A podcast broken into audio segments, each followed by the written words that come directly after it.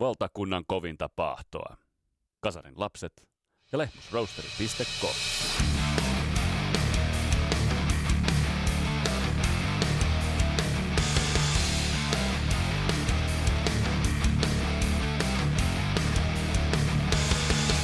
Tässä Kasarilapset podcastin jaksossa otetaan käsittelyyn legendaarinen kitaristi Jake E. Lee. Oliko kyseessä Randy Rhodesin perintöprinssi vai yksi vuosikymmenen kovimmista kepittäjistä? Ja vieraana on Reckless Lavin Pepe. Puidaan vähän Jake E. Leen soittoa, tyyliä ja myös aikaansaannoksia. Tämä on Kasarilapset podcast. Mun nimi on Vesa Wienberg. Tervetuloa matkaan mukaan.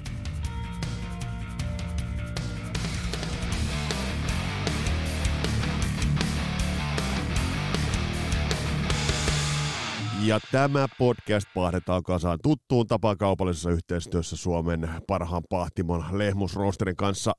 Koodilla Rock and Roll Never Dies tuttuun tapaan 15 pinnaa rabattia kaikista kahvite- ja kaakaotilauksista. Käykää tilaamassa. Mulla onkin omat kahvivarannut lopussa, joten täytyy piivahtaa jossain vaiheessa siellä linnoituksessa, linnoituksen perällä Lehmusrosterilla. Ja jos liikut Lapetskissa, niin käy ihmeessä itsekin siellä morjastamassa ja ottamassa vaikka kuppi, kuppi kahvia. Mutta nyt on aika mennä itse asiaan ja onkin mielenkiintoinen aihe käsiteltäväksi. Nimittäin tämä on semmoinen kitaristi, joka on vähän uinut tavallaan vähän katveissa, varjoissa, mutta ansaitsee ehdottomasti oman käsittelynsä. Nimittäin kyseessä on J.G. Lee. Mutta otetaan pari sanaa vähän myös muista ja tulevista aiheista myös.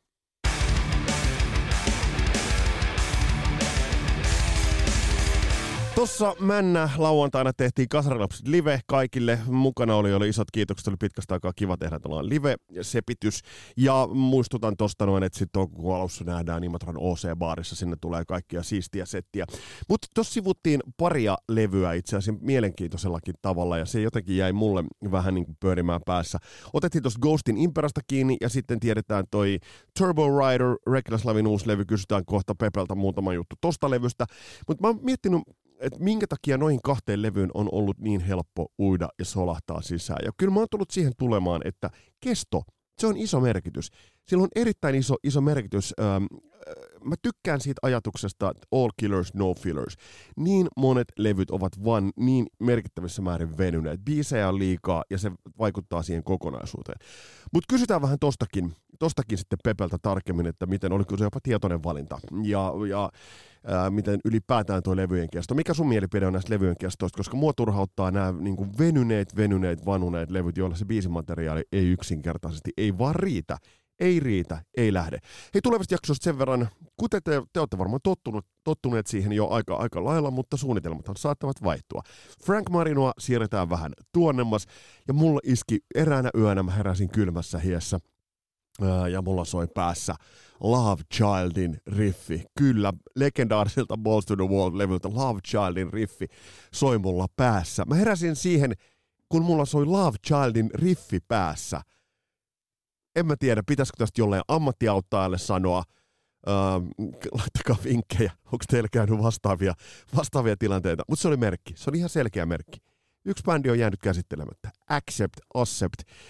Mä vähän sivusin bändiä, mutta bändi ansaitsee ehdottomasti oman oman läpikotaisen käsittelynsä. Ja kenenkään muunkaan kanssa se nyt sellaisen voisi paremmin tehdäkään kuin Christian Huovelinin. Eli ensi viikolla tulee sitten Acceptia koko rahalla, puidaan tota bändiä. Ja siinä on niin monta, monta näkökulmaa tuohon bändiin, mutta se Love Childin riffi, se oli keskellä yötä mulla sellainen herätys, että ei herran tuuteli, toi bändihän pitää vaan yksinkertaisesti käsitellä.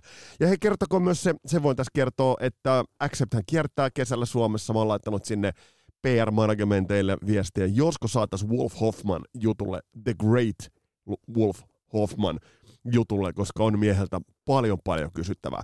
Mutta hei, nyt alkaa olla pikkuhiljaa aika lippua tämän päivän epistolaan, ja tänään me käsitellään suurta kitaristia, joka jätti jälkensä ennen kaikkea 80-luvulla, öö, ehkä vähän 90-luvun alussakin, sen jälkeen hävinnyt pikkasen hämäriin, mutta ansaitsee ehdottomasti oman käsittelynsä, nimittäin Jake E. Lee.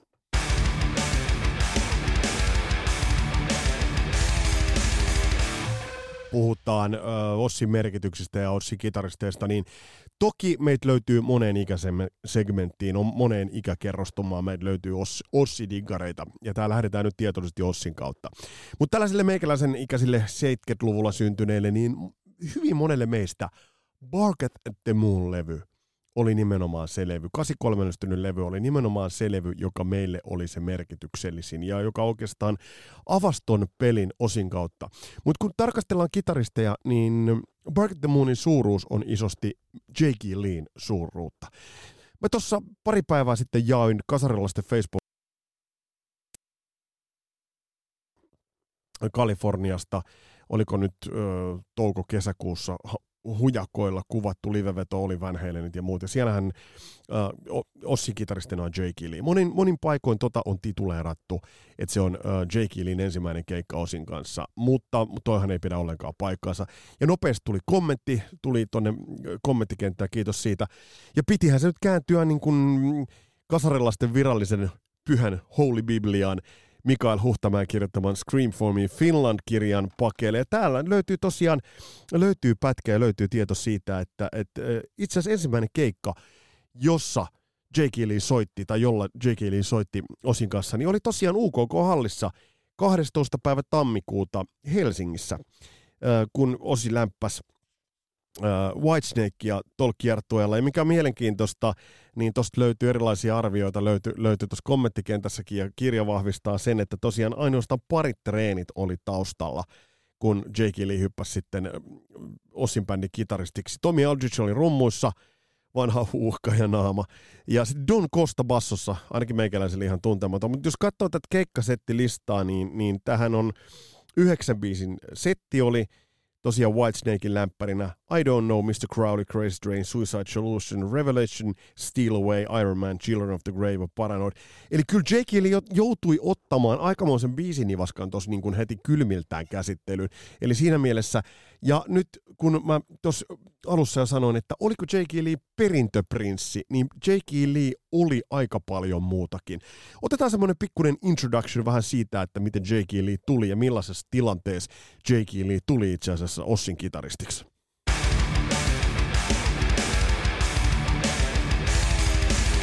No siis nyt voidaan sanoa, että paha, paha paikka. Paha paikka totta kai oli Osille se jo lähtökohtaisesti se, että Randy Rhodes oli siirtynyt ajasta iäisyyteen. Totta kai se vaikutti kaikkien Randy Rhodesissa, se vaikutti siihen, että, että mikä oli Randy Rhodesin oikeastaan uh, legacy oli aivan valtava. Randy Rhodesin avulla Osi pääsi jaloilleen. Toki voidaan sanoa, meillähän on pari, parikin osijaksoa tuossa plakkarissa, niin voidaan sanoa se, että et, et, okei, okay, Öm, Osi pääsi jaloilleen Randy Rhodesin myötä, mutta voidaan sanoa, että myös Sharonin myötä. Sharonhan tuli siihen taustalle vahvana vaikuttajana. Mutta on mielenkiintoinen on se, että siinä vaiheessa, kun Randy Rhodes kuoli, Brad Gillis tuli soittamaan rundille, Night Ranger-kitaristi, ja erittäin kovaa jälkeä tekee esimerkiksi Speak of the Devil livellä erittäin hyvä, hyvää soitantaa, laadukas kitaristi, mutta hänelle tuossa vaiheessa oli se Night Ranger, oli se tärkeämpi. Ja Amerikassa varsinkin meidän eurooppalaista on ehkä vaikea käsittää tuota Night Rangeria. Semmoinen ähm, henkilö, joka tässä toimi vähän tällaisena dealerinä tai oikeastaan niin kuin työvoimapalvelu rekry toimijana, niin oli Dana Strum, eli basisti, joka sitten tulisi tunnetuksi Vinnie Vincentin bändissä ja Slaughterissa. Hän buukkasi ensimmäiseksi äh, jo siinä vaiheessa, kun Ossi etsi ensimmäisessä vaiheessa kitaristia, siis ennen Randy Rhodesia. George Lynch pyöri tuossa kuvioissa ja tuossa vaiheessa, mutta George Lynchillä oli Dokken lähdössä, hän ei lähtenyt mukaan. Ja sitten tuli, tuli itse asiassa, äh, vuosia meni eteenpäin ja tuli tilanne, että jälleen Ossi tarvitsi, tarvitsi kitaristia. Ja siinä oli sitten äh, erinäinen kasakitaristeja oli, oli tarjolla, ja taas Dana Strum toimi siinä sitten niin kuin tällaisen dealerinä. Ja, ja vähän niin kuin diilas tosiaan kitaristeja, ja mm, tässä kohtaa Jake Lee pääsi sitten uimaan äh, edelle. Eli tässä kohtaa George Lynch, mikäli oikein käsitin, niin vähän kuvitteli jo, että pesti olisi hänelle. Mutta Jake Lee, joka oli hengannut Sunset Stripillä Rattin ja muiden vastaavien Rough ja muiden kanssa, niin, niin, niin tuli tässä kohtaa kyseeseen ja diilasikin edelle ja sitten pääs, sai tämän postin. Eli sai tämän pestin äh, osin kitaristina, eli tavallaan tuli vähän ikään kuin puskista. Ja jos ajatellaan millainen George Lynch olisi ollut tuossa kohtaa, niin soitannollisesti ehkä ei olisi ihan niin hyvin sopinut. Mutta kuitenkin tässä kohtaa J.K. Lee sai ton pestin ja hyppäsi todella todella giganttisiin saappaisiin.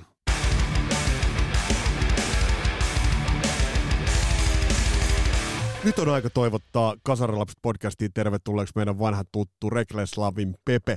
Pepe, mun on aivan pakko kysyä, ennen kuin mennään J. Killiin, niin mun on aivan pakko ottaa kiinni teidän uudesta uh, Turbo Rider-levystä. Kuten Ghostin uusi levy, niin myös teidän levy.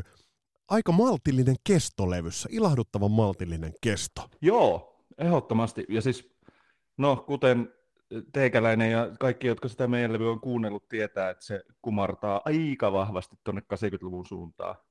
Ja silloin oli levyillä tapana olla aika lähelle ton mittaisia. Vaikka Classic Van Halen albumit, eihän ne ole kuin 35 minsaa tai jotain. Niin niitä jaksaa kuunnella sille useamman kerran putkeen. Se on ihan jees mun mielestä. Oliko tietoinen valinta teiltä tavallaan lähteä tekemään, niin kun, jos kestosta puhutaan, niin, niin ton kestoista levyä? Joo, oli. Siis meillä oli materiaalia vähän ylikin, mutta karsittiin se silleen, että se on oikeasti just noin kompakti. Ja sitten mietittiin myös, no mä tein itse asiassa biisijärkän tuohon, niin mä mietin ihan täysin vinyyli tota, konseptia, eli A-puoli ja B-puoli. Niin todellakin mietittiin, että se tulee just tommoseksi kompaktiksi. No hei kerro, mä en malta olla kysymättä, tämä on yksi mun lempi, lempiaiheita. Levyn biisijärjestys, sehän on, sehän on itse asiassa oma taiteenlajissa. Ähm, mitä sä lähdit Juu. hahmottelemaan? Jos nyt katsotaan, niin Turbo Riderilla lähtee levyliikkeelle, mutta mikä sulla oli ajatuksena biisijärjestyksessä? Uh, no siis itse asiassa silloin, kun tehtiin toi Turbo, Turbo Rider nimibiisi, niin heti oltiin niin kuin Ollin ja tuottaja Joonas Parkkosen kanssa silleen, että ei hitto, tämä on tämä on niin eeppinen jyrä ja tämä lähtee niin hienosti käynti, että tämän on pakko olla ensimmäinen biisi. Et se oli jotenkin niin kuin ihan itsestään selvää, että, että se oli eka biisi. Ja sitten taas toisaalta, siis toinen jännä ääripää oli sitten taas, kun tehtiin Prodigal Sons-biisiä, niin mulla tuli sitten siitä semmoinen fiilis, että tämä on niin eeppinen, että tämän on pakko olla viimeinen biisi. Et eka ja vika oli nyt niin kuin hallussa. Ja sitten siitä piti lähteä rakentelemaan. Ja itse asiassa toka biisi oli sitten myös luonnollinen, kun meillä tuli mieleen, että toi ää, Turbon perään, sehän lähtee niinku suoraan toi kakkosbiisi. Joo, se on hyvä sauma. Eyes of a Maniac, niin, niin se tuli myös ihan luonnostaan siinä jo niinku jätkien kanssa yhdessä. Mutta sitten kaikki siihen väliin, niin no mä mietin aina tempoja, sitten, sitten tota, sävellajeja, ihan, ihan siis silleen kelailee biisejä, että miten ne loppuu, mikä tästä olisi hyvä alkaa seuraavaksi. Ihan semmoista niin kuin flowta siihen hommaan. Niin sieltä se rupeaa aina löytyä pikkuhiljaa sitten. Joo, eli se, joo, tuo loogisuus. Kerro mulle vähän kutosbiisistä. Onko toi nyt niin, että toi avaa sitten kakkospuolen, eli Prelude, Flight of the Cobra. Se on joo, hauska, joo, hauska, pas, oli... hauska pastissi. Kerro vähän tosta. joo, joo, se oli pitkä päivä studiolla, kun se tehtiin lopulta. ja se oli, se oli, no itse asiassa levyyhtiöltä tuli meille silloin, kun tota, jumpattiin vähän saksalaisten kanssa, että tehdäänkö levy, julkaisetteko, maksatteko viulut. Niin sitten saksalainen AER lähetti sieltä, että hei jätkät, että muistakaa sitten kun teette, kun he oli kuullut siis vain pari demoa, ja antavat meille vapaat kädet tehdä levyn, mutta sieltä tuli pari hyvää saksalaisen AERn kommenttia, että muistakaa hei, että voitte tehdä instrumentaalin ja voitte tehdä coverin. Et pitäkää, nekin, pitäkää nekin mielessä. Et Yllätyittekö? vapaat kädet ol... Joo, joo, itse asiassa mä yllätyin tosi paljon. Okay. Ja sitten toi instrumentaali on semmoinen, ja coveri myös, molemmat on mitä ei ole aikaisemmin tehty, niin nehän alkoi heti tietenkin niin kuin kiinnostaa ja inspaamaan tosi paljon.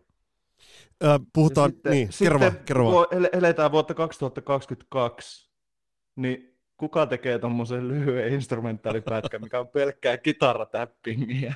Ei kukaan. Pakkohan se oli sille linjalle lähteä ihan suoraan. kerro mulle.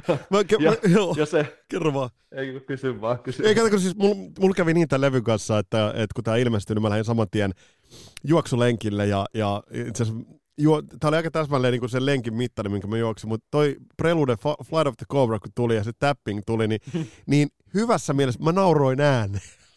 No ei, Siis et, mä en ole ehkä niin viimeiseen pariin vuoteen nauranut niin paljon, kun me Joonaksen kanssa, Olli oli lähtenyt studiolta, sitten me Joonaksen kanssa jäätiin tekemään tota. Mulla oli, siis molemmat naurettiin niin kovaa, että mahat oli kipeänä ja päät meinas räjähtää. Ja sitten kun Joonas lopulta heitti ton niin kuin, Flight of the Cobra nimen, niin kuin, nimiehdotuksen sille, mä putosin ihan täysin, että tämä on niinku intro tulle Laika Kobe-biisille, ja sitten mä heitin, että okei, pistetään siihen vielä prelude eteen. sitten, sitten me Ollille viesteiltiin WhatsAppilla, että mitä me ollaan tekemässä, ja kuvattiin videoita, kun mä täppään siinä. Sitten Olli lähettää meille takaisin YouTubeen linkin puista hyppivistä käärmeistä, semmoisen koostevideo. Sitten Joonas laittoi se YouTube-video pyörimään, kun mä soitan sitä purkkista biisiä. se, se, siellä oli aika hauskaa myös siellä studiossa. Kyllä. Ihan hyvä, että se välittyy. Kyllä, mutta siis tässä on hieno, hieno mikä siinä tappingissa on, koska sehän on sellaista vanhan liiton, liiton tappingi. Mulla tuli mieleen legendaarinen esimerkiksi Kissin äh, Animalize-kiertueen Kobo-hallista Paul Stanlin legendaarinen solo, jota junnuna katsottiin, että jumalauta. Siis sellaista vanhan, vanhan liiton tilutusta. Vanhan liiton, kyllä, nimenomaan vanhan liiton. se on, toi on toi perus niin kolmen sormen täppipatterni, mikä sinne pyörii koko ajan. Sehän on se klassisin Eruptionista lähtenyt. Joo, ja se toimii. Sehän toimii. Hei, vielä, vielä ennen kuin mennään päivän aiheeseen, niin Prodigal Sons biisi mainitsit, mutta se, minkä, mistä oli puhetta Matt Lang-jaksossa äh, ja Def Leppard-jaksossa, niin Future Loverboystahan löytyy se sointupatterni, joka, no niin. joka on rakennettu äh, kieli kerralla, eikö näin? Joo, kyllä, sä löysit se heti sieltä. no, se oli se mä muista, mitä mä lupasin, Mä en muista, mitä mä lupasin palkinnoksi siinä jaksossa. Mutta... En mäkään, en mäkään mutta se, se, oli, se, oli, se, oli, se oli semmoinen, mitä, se oli semmoinen, mikä, mikä äh, itse asiassa mä sitä lähdin ensimmäisenä bongaamaan. Mutta vielä hei Prodigal Sons pakko sanoa. Mm, jonkun verran Joo oli puhetta etukäteen, soundimaailma vähän muuttunut, mutta toi biisihän olikin raskain, mitä te olette tehneet, kunnes tulee sitten se lähes Martika Toy Soldiers-tyylinen kertosää siihen. Niin, niin, niin, niin kyllä. Eli tuohan on aika niin kuin mielenkiintoinen kombo, että siinä on se uudistunut äänimaisema, mutta kuitenkin helvetin mm. raskas riffi. Joo, kyllä. Joo, va- siis varsinkin se intro-riffi, mitä pudotellaan Joo. siinä, niin kuin, niin kuin pianoa rappusia alas, niin se on kyllä raskainta varmaan, mitä ollaan koskaan tehty. Ja itse asiassa sanoit Ghostin. Mulla tulee vähän Ghost mieleen sen biisin introsta. Siinä on jotain samaa. Siinä on vähän sitä kirkkourkua ja, ja, ja semmoista. Joo, joo ja nämä levyt on mun Mutta mielestä... se lähtee niin. siitä, se lähtee siitä jotenkin kivasti, kuitenkin säkkäri on taas sitten semmoista ihan niin poppimelsua, mitä Olli, Olli laulaa siinä. Mm. Sitten kertsi on iso, iso kasari köörikertsi. Joo, ja mun mielestä niin kuin sinällään niin, niin ö, ei niin, että nämä, tämä ja Ghostin uusin perä muistuttaisivat toisiaan, mutta musta näissä on jotenkin niin, sama, sama niin kuin mindsetti näiden levyjen tekemisessä, ja mm. tämä äärimmäisen, äärimmäisen hyvä, hyvällä sanottuna. Mutta hei Peppe, kerro mulle, ö, Bark at the Moon, miten valikoitui, miksi valikoitui Bark at the Moon biisi, joka on kuitenkin osin yksi legendaarisia vetoja, mutta J.K. Lean myös yksi eeppisimmistä vedoista. No kyllä varmaan niin kuin no yksi eeppisimmistä ja varmasti se kuuluisin edelleen, vaikka herra taitaa olla siitä vähän, se ei ihan ole niin kuin toi, mitä Jani Lane oli Cherry Pieista, mutta mä joissain haastiksissa on kyllä kuullut herran suusta, että vähän on semmoinen, että ei ikinä en soita sitä enää. Joo, se on jännä. Mutta joo, en, itse en olisi koskaan, en koskaan en olisi koskenut tuohon biisiin. Siis niin kuin mun valinta se ei olisi ollut ikinä, en olisi uskaltanut, mutta Joonaksen idea, ja se perusteli sen niin hyvin, että oli pakko ruveta reenaamaan. Miten, miten se perusteli sen? No siis no, tu, se perusteli sen just sillä, että miten hyvin se istuu tuohon meidän niin kuin synthwave-vaikutteiseen maailmaan. Kun se, se riffihän on itsessään tuommoinen 16 osa säksätys, niin se, että miten hyvin siihen sai naitettua härskisti noin synthwave niin kuin synat ja rytmimaailman, niin sen Joonas kuuli päässään heti, tietenkin, kun se sai sen, sillä lamppu sytty päässä. Sitten se sai Ollin siihen messiin, ja viimeisenä saivat minutkin messiin vastahakoisesti, kun, kun ymmärsin minäkin yskän. Miten sulla, kun tiedetään se, että on isoja kitaristeja ja isoja biisejä, miten se lähit ottaa tuot haltuun? Oliko toi sulle miten tuttu etukäteen? Totta kai se riffi on, varmaan jokainen kitaristi on niin. sitä riffiä vetänyt sinne päin pureudutaan tuohon riffiinkin vähän tarkemmin, mutta miten sä lähdit ottaa tuot biisi haltuun? No siis ensin riff, kompit edellä tietysti. Onhan tota tullut sahattua varsinkin sitä pääriffiä. Mutta sitten rupesin tarkastelemaan sitä tarkemmin, niin olin, olin soittanut sitä ennen vähän niin kuin päin honkia. Niin kuin varmaan mm. suuri osa soittaa, kun siinä on kuitenkin juttuja, mitä Jake Lee on niin kuin varmasti kohta lisää puhutaan, niin hänestä tota, niin siellä on yllättävä, yllättäviä juttuja, mitä ei, niin kuin, jos kuuntelee vaan niin kuin vasemmalla korvalla, niin saattaa mennä paljon asioita ohi, mitä se tekee. Et siinä, oli niin kuin, siinä oli pieni opiskelun paikka ja löytyi, YouTubestakin löysi itse asiassa hienon videon, missä se on 2000-luvun tällä puolella, en muista minä vuonna se on kuvattu, mutta se pitää jotain klinikkaa, missä Joo. se selittää sitä ja näyttää niitä, just niin kuin ihan sitä riffiäkin. Ja siinäkin se Siinäkin se herra vähän kiukkusesti, että, Joo. niin, että kun kaikki, kaikki soittaa tämän näin, niin kuin se vitun, vitun Jack Wylde soittaa. Joo, no, no siis mä, joo. oikeasti se soitetaan näin. Se oli, se oli vähän hapa, mä näin sen saman video ja mäkin vähän sä, säpsähdin, mutta mut mennään tässä vähän nyt rinnakkaan, mutta ähm, tuosta riffistä sen verran, että, tai itse asiassa, mennään siihen sooloon. Oliko sulla vaihtoehtona, Joo. että otat sen nimiin sen soolon, että meet ikään kuin samalla tavalla kuin Jake Lee, tai sitten otat sen ihan omiin nimiin? Mitä, oliko tässä sellainen valinta, vai oliko sulle selvä alusta saakka, että sä lähdet kulkemaan sitä polkua sen soolon osalta, mitä Jake Lee meni? Oli. oli, oli. Mun mielestä se on niin, se on niin vaikka it, itsehän se taisi soitella livenä sitä joskus sitten varioidenkin niin kuin ihan eri tavalla. Mutta, mutta mulle se oli ihan päivänselvä, että en mä lähde niin kuin keksimään tuohon mitään omia jippojani, että on se sen verran pyhä mun mielestä, että omalla tatsilla tietenkin, ja ihan varmasti siellä on niinku, ja onkin jotain pikkujuttuja, mitkä menee niinku pikkusen eri lailla, mutta kuitenkin, niinku, että ihan samoja polkuja todellakin. Mun mielestä se on niin pyhä, pyhä soolo ja muistettava soolo. Niin tosta just nimenomaan, tosta, mitä, jos siitä niinku purkaa vähän, että siinähän on tavallaan sellaisia kohtia, että tämmöinen niinku, ö, viikonloppukitaristikin voi miettiä, että tonhan saa haltuun, mutta sitten kun se pureutuu tarkemmin, ja kohta kun mm. mennään Jake Leein soittoon, niin, niin pureutuu, pureutuu tarkemmin, sieltä löytyy tosi paljon kerroksia, ja loppua kohtihan sinne tulee sit sitä kompleksisuutta. Mikä sulle oli vaikeinta tuossa? Vaikein taitaa olla se juoksutus, mikä tulee sen itse sen, sen kitarasoolosoolon loppuun. Niin koko se, kun se alhaalta lähtee. Lähtee alhaalta, nousee ylös, sitten, joo. Joo, alhaalta vähän ylös, sitten vähän korkeammalta vielä ylemmäs, ja sitten sit kiihytetään sinne ihan loppuun asti, niin kyllähän se nyt oli ihan hankali. Sitä, sitä piti, piti ruveta reenaa ihan, että vanha kunno klikki hitaalle, joo.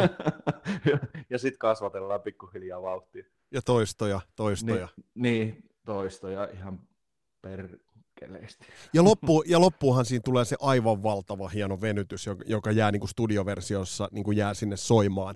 Eli siinä on, siinä on paljon, paljon voimaa, mutta tässä oh, lähdetään, lä, mennään tuohon Jake Leehin nyt. Öm, lyhyesti kaverin ura sinällään, jos tämmöinen faktalaatikko, niin levytysura ja oikeastaan semmoinen merkittävien isojen levyjen äh, diskografia on aika, aika kapoisa, mutta ne on aika painavia levyjä miten, sä, ää, miten me läht, lähdettäisiin purkamaan J.K. Leetä? Lähdetään vaikka liikkeelle siitä, että hän tuli ison yleisön tunnettavuuteen ää, sen jälkeen, kun Randy Rhodes oli kuollut ja Brad Gillis oli vetänyt lyhyen, lyhyen vedon. Kovaan paikkaan tuli kyllä, kyllä Ossin bändiin.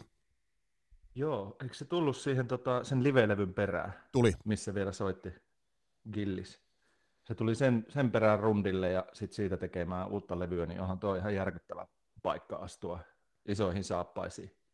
Mutta mikäs astuessa, kun on tuommoinen niin virtuosi, niin kuin ihan käsittämätön, käsittämättömän musiikaalinen virtuosi herra, tuo J.K. Lou Williams. Miten sä, miten sä kuvailet häntä soittajana, kun mä oon itse jollain tavalla aina tykännyt hänen tyylistään, mutta siinä on ollut aina jotain sellaista erilaisuutta. Mainittiin jo noin 16 osat esimerkiksi, mitä hän käyttää – ää, paljon, niin, niin, niin miten sä luonnehtisit hänen, hänen tyyliään? Hmm. Ehkä, no siis jos adjektiivin heitä, niin mulla tulee heti mieleen kiukkuinen. Niin kuin taisi olla kiukkusesta ukosta vähän puhettakin Joo. noissa haastiksissa, mutta sen soittotyylikin on kiukkune. Se on tosi niin kuin, kiukkuna ja äkäinen ja in your face. Että semmo, semmoistahan se niin kuin, soittotyyli on. Ja sen soundikin on monesti tosi niin kuin, terävä. Varsin, var, niin varsinkin niin kuin myöhemmillä tuotoksilla, niin vaikka siellä sitten kun mennään Badlandsiin, niin siellähän se on sitten jo välillä tosi semmoinen kuiva ja terävä. Mutta anyway, siis kiukkunen ja, kiukkunen ja siis tosi, niin kuin, tosi paljon atakkia. varmaan jotain samaa kuin, sillähän on konserttipianisti tausta. Siis junnuna se oli treenannut konserttipianistiksi ennen kuin se otti kitaran kouraa. Vähän Aa, niin kuin Eddie. Van Halen. Niin sama homma kuin Edillä. Niin tota, tulisiko sieltä joku semmoinen, että se, se, niin kuin, se on myös lyömäsoitin se kitara. Niin kuin pianokin, kun sä soitat, soitat sitä, niin siinä on paljon atakkia. Korjaa, korjaa Pepe, jos mä oon väärässä, mutta kun mä oon kattonut noita Jake Lee-videoita ja tutoriaaleja, noi sormitukset, mitä hän käyttää, on mun mielestä, voisi sanoa, että aika akrobaattisia paikotellen. Niin voiko, voiko tuossa olla, voiko olla taustana, taustalla se, että hänellä on toi pianisti tausta? Kun mä että miten helvetti, no ihan varmasti. miten yksikään kitaristi niin kun kehittää vapaaehtoisesti tollasia, tollasia sormituksia, että sulla on niin peukalo ja pikkurilli ovat niin etäällä toisistaan kuin ne saa. Niinpä, mutta se tulee varmasti sieltä, kun pianollahan sä pystyt ottaa niinku äänen oktaavi-kaupalla kaukana toisistaan tosi helposti, mutta ehkä hän on halunnut tuoda sen sitten tuohon kitaraan ja no hitto, nyt pitää vähän venyttää sormia. Joo, mutta eikö tämä sama... Et niin- jos, jos, se, jos se tota säveltäessään kuulee pianistina, Mm, just tää. Juuri tämä. Eikö tämä sama ole jo ihan tuossa ähm, Bark at the Moonissakin, mm. kun se riffi alkaa, niin sitten siinä tulee ne nopeat käännöt. Ty, ty, ty, ty, ty, ty. Niin siinäkin mä katsoin sen videon, Joo. niin, niin, niin oliko sulla duunia ton kanssa, että kun sä joudut hakemaan vähän No erilaisia asiassa sormituksia? Mä, no mä otin siihen, siihen otin kyllä, just siihen kohtaan otin oman vähän helpomman yllättäen sormituksen, mutta siten, siten, että ne samat äänet kuitenkin soi. Mutta mä skippasin yhden kielen, niin kuin, että mä saan sen lähempää otettua kiinni. Jake Ili varmaan haukkuisi mut pystyy siitä, että meinasin se, se sou- soundaa, ihan, soundaa ihan väärältä. se niputtaisi, se niputtaisi Rekleslavi Pepe sinne Jack Wilding, Wilding kanssa samaan, samaan porukkaan. Mutta mut jos, ajatella, mut jos lähdetään tot, äh, hänen omaa, niin monesta aina puhutaan Randy Rhodesista. Äh, mutta kun Mm. Bark at the Moon-levyä kuuntelee, se on esimerkiksi mun, mun 70-luvun syntyneelle, se on ihan äärimmäisen, monelle meistä se on se itse asiassa, minkä myötä me tutustuttiin Ossiin, niin, niin miten sä luonnehtisit tot, tot levyä, Bark the Moon ja, J.K. Leen roolia tuolla levyllä? Onhan se niinku, mun mielestä se pitää siinä kyllä ton, siis se kuulostaa kuitenkin niinku luonnolliselta jatkumolta siihen rändiaikaan. Et siinä, ei, siinä ei tapahdu niin merkittävää, kun taas sitten, kun hypätään vaikka Jack Wildiin, niin mun mielestä siinä se tyylimuutos on paljon radikaalimpi. Et, että Jake Ili mun mielestä saa pidettyä siinä sen, sen tota neoklassisuuden ja rändin, vähän niin kuin rändin perinnön tuoden siihen kuitenkin ehkä, ehkä ripauksen kuitenkin sitten, sitten tota, vähän juurevuutta. Jake Lee ehkä vähän enemmän kulkee niin bluesin pentatonisuuden kautta myös kuin mitä Randy aikaisemmin. Joo, miten isona juttuna sä pidät sitä, että, että J.K. Lee tuli tohon kohtaan, mutta eihän hän lähtenyt kopioimaan ja yksi yhteen sitä Mm. Randy Rhodesia, vaan hän periaatteessa soitti ne Randy Rhodesin jutut, mutta sä kuulet jo sitä itse asiassa AS-festivaalin livestä, niin sä kuulet siitä Mm. eteenpäin jo, että se on uittanut sinne omia juttuja. Se soittaa ne Randyn jutut Kyllä. Läpi. Niin mu- musta se osoittaa sen, että hänellä oli aika hyvä niin kuin itseluottamus, itsetunto kitaristina. Kyllä. No ihan todella, todellakin ja todella selvästi ja kyllä on niin kuin ollut kaveri tietoinen omista taidoista ja kyvyistään ja mikä se on ollessa, kun on noin, noin suvereeni. Mutta Ö- on kyllä ihail, ihailtava, että minkälaiseen paikkaan ensinnäkin astuu ja sitten just niin kuin, että laittaa se oman kädenjäljen ihan saman tien. Mitä, mitä toi levynä osin kat- katalogista, mitä sulle merk- merkkaa toi, toi Bark at the Moon levynä? No, si- no levynä ihan yksi kovimmista. Siis mulle itselle noin kaksi ekaa Randin kanssa, niin ne on siis ihan pyhiä. En, siis itsehän mä oon syntynyt 82, että en mä noita, noi ei ole mulle tullut silleen kun myöhemmin, on, on ollut jo etäällä niistä, kun niitä on alkanut kuuntelemaan joskus, mutta, mutta joo, kyllä ne Randy, Randy-levyt menee ihan niin kuin heittämällä mulla ykköseksi, mutta heti perään tulee Bark at the Moon. Ja mun mielestä Jake Ely on osin kitaristeista ylivoimaisesti se niin kuin Randy-level, Randin perässä ihan saman tien seuraavana. Joo, toi on, hyvi, toi on hyvin, hyvin niin kuin kuvailtu ja sinällään. Mitä sä sanot siitä, mun, mun, mun mielestä Randy Rhodes, nyt tästä voi joku närkästä, mutta hän oli tavallaan vähän niin kuin nörtti.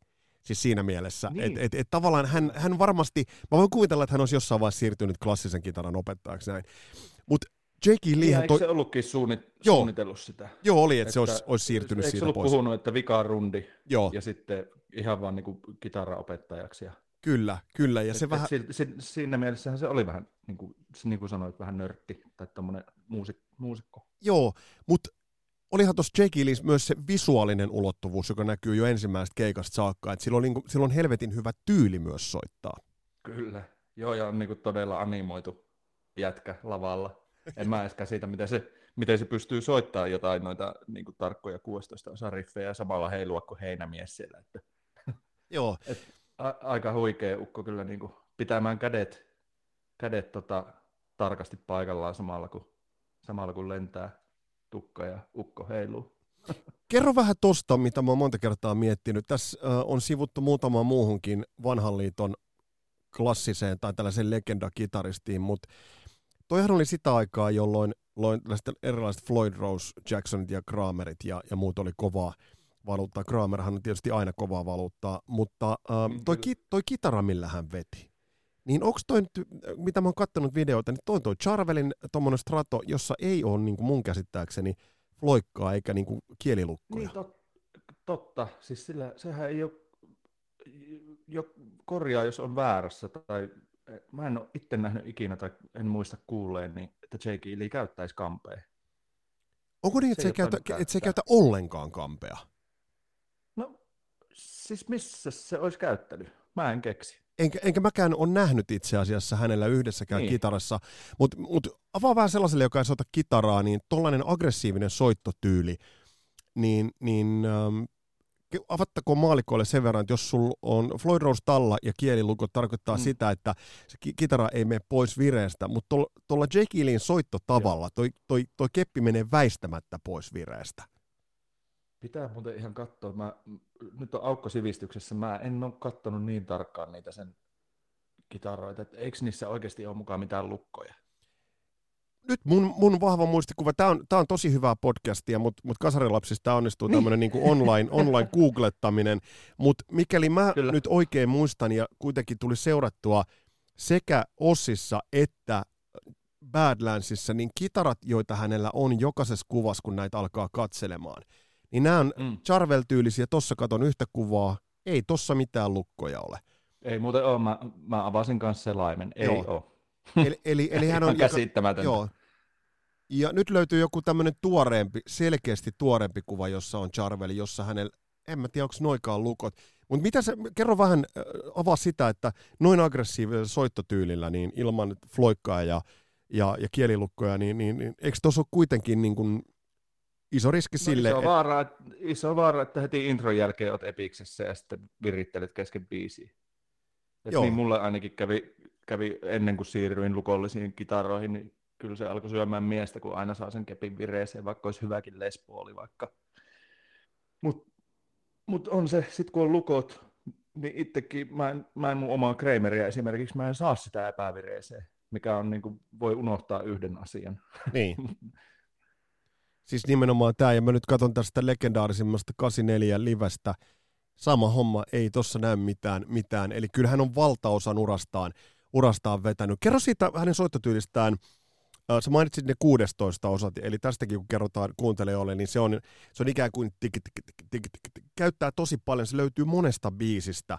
Niin, Niin, niin, mi, no, no, tosi nopeasti sitä riffiä. Joo, niin mi- millainen, millainen elementti toi? Miksei sitä useammat kitaristit ole- käyttänyt, koska toihan on hyvin leimallinen J.K. Lean äh, tunnusmerkki, eli tosiaan semmoinen 16 osa sahaaminen.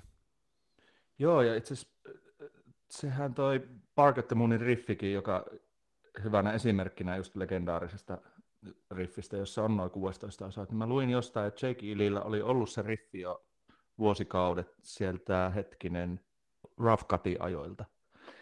Mutta se oli silloin mennyt niin kuin kahdeksasosana, mikä oli niin kuin enemmän silloin kasarin tyyli. Just Mm. nämä Shout, uh, Looks That Killin riffi Just vaikka, näin. niin sehän, sehän, me, sehän on just semmoinen. Mutta sitten kun se oli mennyt osin, osin bändiin ja olivat sitä uutta levyä alkanut tekemään, niin se oli just miettinyt sitä, että on vähän glam riffi, että osille pitäisi saada vähän jotain lisää vaaran tunnetta, ja se oli ruvennut soittaa sitä 16 osalla, ja siitä se signature soundi sitten, sitten tota, löytyikin kätevästi. Oliko tämä semmoinen, minkä se ehkä vähän, vähän nappasi sitten tavallaan Randy Rhodes vaikutteesta, jos ajatellaan I Don't Knowta tai Over the Mountain, mm. niin, niin siellähän on se dy, dy, dy, siellähän dy, dy, dy, dy, eli tavallaan se on se... Siellähän, niin jo. Eli siellä se sahaaminen on. Niinpä. Joo, no se, sitä se on varmaan kelannut, että nyt kun tehdään osille, niin hetkinen, otetaanpas toi, toi vaikute Randiltä tähän omaan riffiin. Ja se on sitten siinä. Eikä pöllömpi, eikä pöllömpi ratkaisu. Yksi biisi muuten, mitä ei, ei. Ole, no, ei ole nostettu mun mielestä tarpe, niin, tar, ei ole nostettu tarpeeksi esille, niin mikä mulle oli ensimmäinen biisi, jonka mä aikoinaan itse asiassa osilta kuulin, mutta riffi, joka on edelleen sellainen, mikä on mun mielestä liian vähälle huomiolle jäänyt, niin on Rock and Roll Rebelin se riffi, joka on siis musta niinku aivan huikea. Joo, Tulee kyllä. Joo, se on ihan... Tulee Siinä kylmät väreet. Siinä, siinä, siinähän mennään kahdeksas osia, mutta välillä tulee niin kuin, välillä mennään niin kuin, maustetaan sitä niillä nopeilla 16 osilla. Siihen Joo. tulee, sitä, sitä kautta siihen tulee mieletön groove. Toi on hyvä pointti. Mut kyllä, on, on muuten todella hieno riffi. Se on. Ja niin kuin yksi, tota, no niitähän Jake Illillä riittää. No, niin kuin noihin kahteen osiin albumiin, niin aika jumalaton määrä. On, mutta eikö tuossa, tuossa Rock and Roll Rebelissäkin ole semmoinen sormitus, että siinähän menee se pikkusormi lähtee, että siinäkin se, se näkee, että minkä takia se on niin kuin kunnolla jäänyt meikäläistäkin aina haltuun ottamatta, että se on ollut niin pirun vaikea mäpä, venytellä. Mäpä en ole sitä riffiä muuten ikinä tapaillutkaan. Pitääpä heti tämän podcastin jälkeen ottaa kitarakoureja ja alkaa jamittelemaan roll rebeliä. Ra- raportoipa, miten se menee. Hei, mitä, millainen, millainen paljon, äm, jos ajatellaan tuota Jake Leein uraa tuossa Osin bändissä, niin se on todella lyhyt. Kaksi albumia, kaksi studioalbumia. No, niinpä. Millainen sulle äh, levynä on tuo Ultimate Sin? No siis se on, se on äärimmäisen kovahan se on, mutta se on niinku, kyllähän siinä pikkusen tippuu. Siellä on tosi kovia biisejä kyllä, mutta vähän tippuu ainakin omissa kirjoissa niinku taso tuosta niinku Bark at the Moonin, kun musta tuntuu, että Bark at the Moon on alusta loppuun, vähän niin kuin viime, viimeksi puhuttiin Pyromaniasta. Mm niin Bark the Moon on mulle alusta loppuun ihan killeribiisejä. Niin Ultimate Sinillä on ehkä pari filleriä seassa, mutta onhan se ihan käsittämättömän kova levy silti sekin. On ehdot. Jake Lee, Jake Lee itse sanoi hauskasti, että, että hänen mielestä se tuotettiin liian, että se tuotanto on liian poppia, mikä mua naurattaa nykypäivänä, kun se on niin kasariheviä kuin voi olla. Niin, niin kyllä. Toki siis Toki joku niin kuin Shot in the Dark on, on niin kuin jo aika semmoista pop, pop-metalli, pop-metallia meiningiltään, mutta muuten niin onhan toi nyt ihan kasarimetalli. Mitä sä kuvailet sitä, jos ajatellaan tuo mainittu Shot in the Dark, niin siinä on aika hämmentävä se alku. Mä just aloin miettiä, että onhan siinä pakko olla ollut uh, kampi. Niin, ellei, hei, mutta ellei sitten. Kato, kun ei ole lukkoja, niin sähän voit tehdä sen tota, niin, viri, huiluäänen noston no virittimellä tai sitten ihan painamalla tota, ton satulan takaa, sen virittimen ja satulan välistä, kun se painaa. Niin, niin, niin se nostaa. No. Kykeneekö se nostaa sitä niin on... paljon? Kyllä. Siis itse asiassa Jimmy Page hän te- teki tota kanssa. Ootas, oliko se Heartbreakerin soolossa vai? Joo, Heartbreakerin soolossa. Niin siinähän Jimmy Page teki tota samaa. Ja käsittääkseni Jake Ely on myös Jimmy Pagensa kuunnellut ja kattellut. Joo. Niin olisiko sieltä, sieltä ottanut sen homman? Ehdottom, ehdottomasti. Uh, Shot in the Darkista muutenkin, että sehän on pop-biisi, mutta siihenkin on uitettu kitarasooli, joka on, on mun mielestä aika niin kuin haastava ja jopa niin kuin eeppissävyinen. Et siinä mielessä hän kyllä kykeni no. yhdistämään. Uh, siinähän lo, Shot in the Dark riffi loistava, taas 16 tosiaan uitetaan sinne sekaan. Niin Eli oikeastaan semmoinen niin kuin aika arkki-esimerkki tuosta Jake Ealin soitannasta. Niin on, just näin. Uh, no, siinä on kans, siinä on kans ne, just ne samat elementit. Ja se on aina just se, että on niin kuin noin niin kuin, siis se on jännällä tavalla, se saa ujutettua tuommoiseen niin metalliriffiin paljon niin kuin melodiaa ja harmoniaa sinne riffin sisään samalla kun siinä on rytmi ja groove. Siis niissä, niissä riffeissä on niin kuin ihan kaikkea. Joo, se on, se on mielenkiintoinen yhdistelmä, ja nyt mä alan itse asiassa entistä enemmän Pepe miettiä sitä, että se, hänellä on tämä pianistitausta, ää, niin, mm. et, niin se, se ruokkii sitä. Vähän pettymys jälkeenpäin ajateltuna on se, vaikka me oltiin silloin niin kuin junnut täysin, täysin innoissaan, kun sinne tuli semmoinen valkoisella Les Paulilla soittava jos taisi olla vielä Bullseye ja, ja niin kuin kaveri, ja me oltiin, niin kuin, me oltiin silloin, että toi on ihan kuin Randy, mutta jälkeenpäin ajateltuna, niin, niin harmi homma sinällään, että toi, toi Jake Lean stintti Ossin kanssa jäi vaan kahteen albumiin. No niinpä, voi kun olisi, niin kuin, olisi vaihtoehtoisia tota, maailmoja, ja niissä voisi niin kuin käydä kaikissa kuuntelemassa, että miten, miten olisi käynyt näin, jos tämä, tämä olisi mennytkin näin päin. Mitä silloin, tai itse se, sekin olisi jännä, kun Osi oli silloin tota, Randin jälkeen, kun se oli koessoittanut jätkiä, niin sehän oli tota, George Lynchia Joo. pitänyt Jake E. Lean kanssa ihan viimeiseen asti siinä, niin kuin, että ihan kalkkiviivoilla Jake E. Lee oli mennyt sitten ohi. Että mitä siitä olisi tullut, jos George Lynch olisi ollut Okei, kyllä mä noista nyt siis hyvää näin jälkeenpäin, että se oli nimenomaan Jake E. Lee, mutta, mutta nämä on jänniä juttuja miettiä, että mitä, entäs jos? Mitä se muuten tykkää George Lynchistä? Otetaan sen, sen verran Tykkään. tähän. Hänellä on jotenkin Tykkään mun mielestä... kyllä. Joo, hänellä on jotenkin, niin kuin, kun katsoo hänen oikeaa kättään, se on niin, niin saatana jotenkin jännityksessä ja jotenkin sellainen, semmoinen, semmoinen niin kuin, että sillä on jännä tyyli, mutta niin, mm. kyllähän sekin olisi sopinut osin, omi, osin kitaristiksi. Omintakeinen sekin. Olisi varmasti. En, en epäile hetkeikään. Kyllä, niin kuin, kyllä hänenkin tuotannossa on just semmoista matskua, mitkä olisi varmaan sopinut ihan suoraan osilla olemana kuin nenäpäähän. Hypätään kohta koht puoliin vielä, vielä pari sanaa Badlandsista, mutta en malta olla Pepe kysymättä, että ähm, jos ajatellaan No Rest for the Wicked, niin kyllähän tietysti niin kuin Jack, Wild, Jack Wild tulee hienosti sisään, mutta sä tuossa alussa sanoit, että, että sä nostat kuitenkin Jakey Lean, Randin sinne niin kuin legendallien välille, niin, niin nouseeko tämä kaksikko Jack Wildia selkeästi ylemmäs sun, sun sellaisessa ajattelussa? No siis kyllä. Mä en tiedä, mistä se johtuu. Mun, mun, no siis nimenomaan Randy on, ei samalle levelille. Randy on mulla niinku pyhänä ykkösenä, Joo. Jake Ely kakkosena ja sitten sit Jack Wildi. Et kun heti No Rest for, for the Wickediltä, niin se muuttuu niin paljon kuitenkin. Siihen tulee semmoista jenkki, jenkki niin kuin, no siihen tulee ensinnäkin sellaista syvää etelää, mutta sitten siihen tulee vähän jotain purkkaa myös.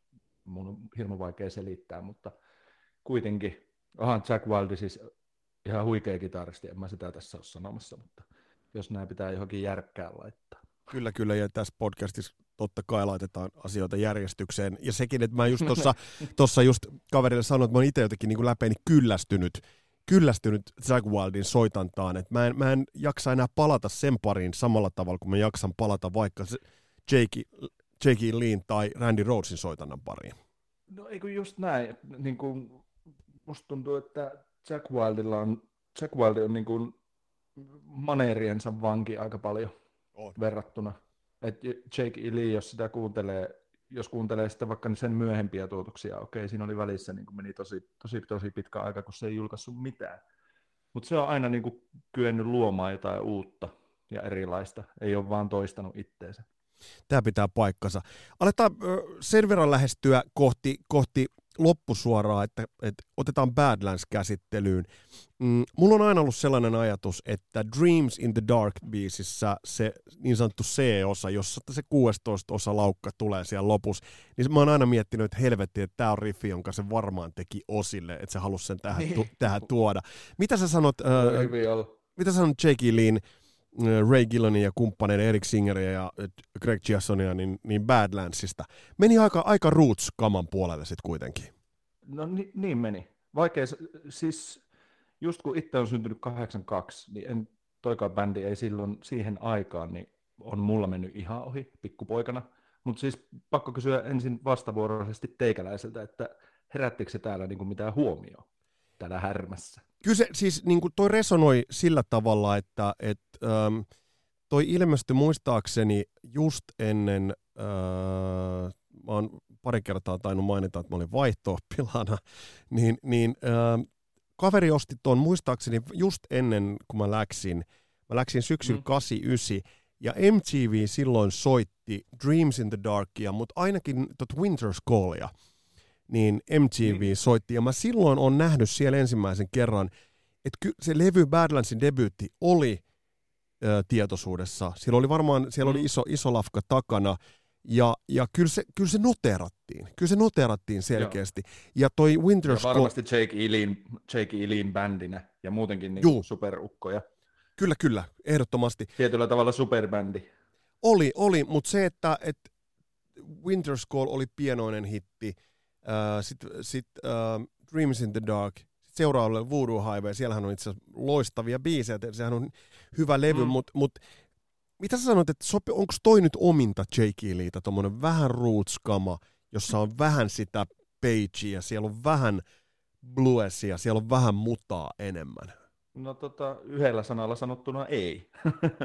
Tot, ja, ja mun mielestä tota, siis Badlandsia vaivaa, niin kuin mä sanoin, että tietyllä tavalla voi ajatella, että se oli vähän niin kuin superbändi. Mm. Mutta superbändejä usein vaivaa se, että ne, ne niin kuin palaset on tosi isoja, että niin kuin on huikeita jätkiä. Mutta sitten ei tulekaan sitä, niin kuin, ei tulekaan sitä niin kuin next leveliä, ei tule sitä, että se lähtisi niin kuin liekehtimään niiden jäsentensä osi, niin kuin osiensa summaa isommaksi. Et mulla on se fiilis Badlandsista. Ja sitten mä itse olen joskus ollut niin sairaan, niin kuin, sairaaloinen Zeppelin jumaloija, että sitten mulle tulee siitä kanssa sitten se heti, että okei, nyt tehdään taas tätä Zeppelinin hommaa, mm. mutta, mutta sitten jää se jokin, jokin jää niin kuin puuttumaan. Hei, mun on pakko kysyä nyt tohon liittyen. Me, vo, me voitaisiin rönsyillä sun kanssa keskustelua, ää, ja varmaan jossain vaiheessa palataan erilaisiin a- aiheisiin, mutta mut, onko tuo Led Zeppelin niin ainutlaatuinen ja hieno bändi kuin se on, ikoninen bändi? Onko se muodostunut tiettyinä aikoina ja vuosikymmeninä tavallaan vähän niin kuin rasittavaksi vaikutteeksi monelle, kun niitä Zeppelin vaikutteita yksi sun toinen on yrittänyt ottaa, eikä siinä vittu siinä ole onnistuttu mm läheskään aina. Ja monesti ne on kääntyneet jopa itseään vasta. Niin onko se ollut vähän semmoinen jopa rasite monelle bändille, niin että et, et, et, älkää menkö älkää edes yrittäkö? No on varmasti, ja tästä on ihan tuore, tuorekin esimerkki toi, mikä tämä nyt on, Greta Van Fleet. Joo. Niin nehän on saanut taas kans niin kuin viimeisimpänä esimerkkinä hirveät kurat niskaan, että ei hitto, että pojat tekee Zeppelinia, että se on tehty jo ja vitusti paremmin 70-luvulla, että Joo. tehkää jotain omaa. Joo, niin, jo. niin kyllä edelleen, siis vielä niin kuin 2020-luvulla. Ja se ed- niin, toi ja, sama ja, ongelma. Edelleen niitä tulee, vaikka mäkin on Kingdom Comea puolustanut, siellä on, mutta, mutta siellä on hyviä biisejä, on Greta Van Fleetilläkin hyviä biisejä, mutta silti, että mm. se on jännä homma, että siitä tuli vähän semmoinen rock'n'rollin ja hard rockin huoneen taulu, josta piti ikään kuin ottaa se oma, oma juttu, ja siinä harvoin kuitenkaan onnistuttiin. Oliko tässä, oli, saattoiko Jake Leellä olla vähän myös tästä kyse? Niin siis tuossa Badlands Homes. Niin. Vai, Bä- niin, ihan, ihan varmasti. Jos ajatellaan Jake Leetä, niin mä sanoin tuossa, että toi hänen diskografiansa on häkellyttävän kapea siinä mielessä, ja, ja se on valitettavan kapea. Oletko seurannut Äh, Red Dragon kartellia ja muita hänen, hänen ähm, tekemisiään ton jälkeen? Äh, no Red Dragon kartellia on kuunnellut. Mun mielestä se eka levy on aika loistava itse asiassa. Kun siinä on taas sitten niin kuin palattu, se levyhän lähtee heti just täysin klassisella Jake Lee 16 osa kasarihevi riffille. Mutta siihen on tuotu sitten niin kuin kaikkea niin kuin modernimman metallin, jotain industrial-sävyjä sieltä löytyy ja vaihtoehtoista hommaa. Mutta mun mielestä se niin kun, niiden eka levy on ihan, ihan loistava. Se, sitä toista levyä en ole oikein, siihen mä en päässyt sisälle. Se, se ehkä tuntui vähän valjummalta. Mutta, mutta sen verran, että sitä eka levyä on kyllä tullut luukutettua ihan jon, jonnin verran. Ootko nähnyt livenä ikinä miestä? En oo, en oo. Jos pääsisit jutulle J.K. Leen kanssa, mitä haluaisit häneltä kysyä?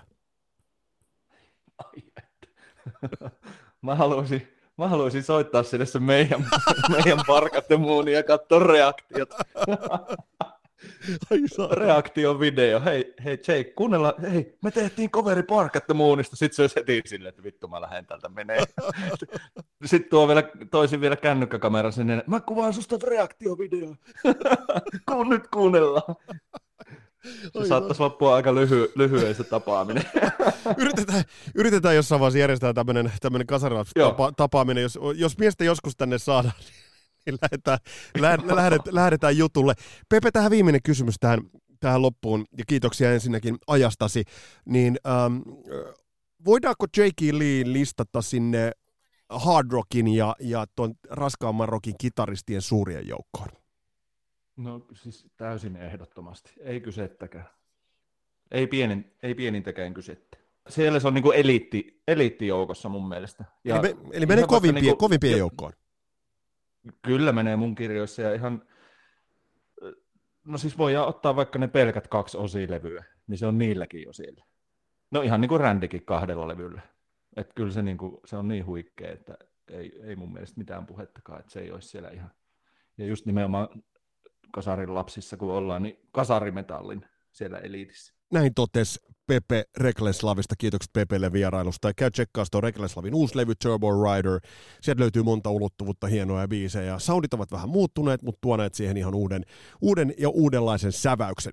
Tässä oli tämänkertainen Kasarilapset podcast, tämmöinen pikkunen oodi Jake e. Leelle, mutta antoi vähän aihetta ja antoi vähän sellaista ajatuksitynkää kenties muihinkin jaksoihin, joita voitaisiin vähän tältä, tältä pohjalta levitellä. Muun muassa tuo Led Zeppelinin vaikutus on semmoinen, jota kannattaisi ehdottomasti vähän skaalata ja käydä lävitse.